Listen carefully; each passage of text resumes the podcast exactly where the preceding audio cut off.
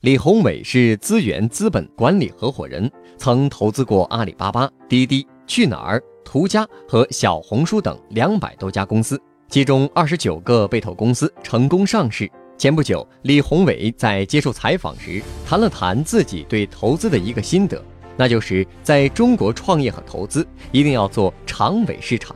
这个市场的用户跟我们这类所谓的精英很不一样，你需要去找到和了解他们。李宏伟投资的语音聊天软件 YY 就是一个典型的长尾项目。李宏伟说：“开始我们在决定是否投 YY 的时候，也是有所犹豫。当时我们身边没有人是 YY 的用户，但 YY 创始人李学林又说他们绝对是市场第一名。于是我们凌晨跑到网吧去做问卷调查，发现百分之五的游戏玩家确实都在用 YY。”这些用户不算高端，很多也不在大城市，但却是中国最核心的互联网用户。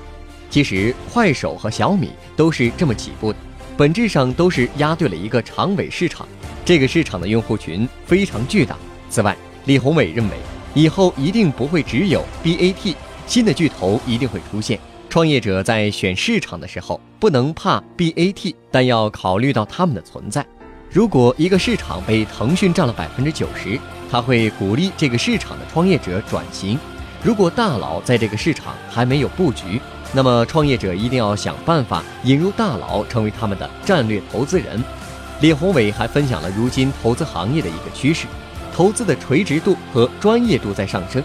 过去在中国做投资，主要看这个公司在国外有没有对标对象，如果有，就值得考虑一下。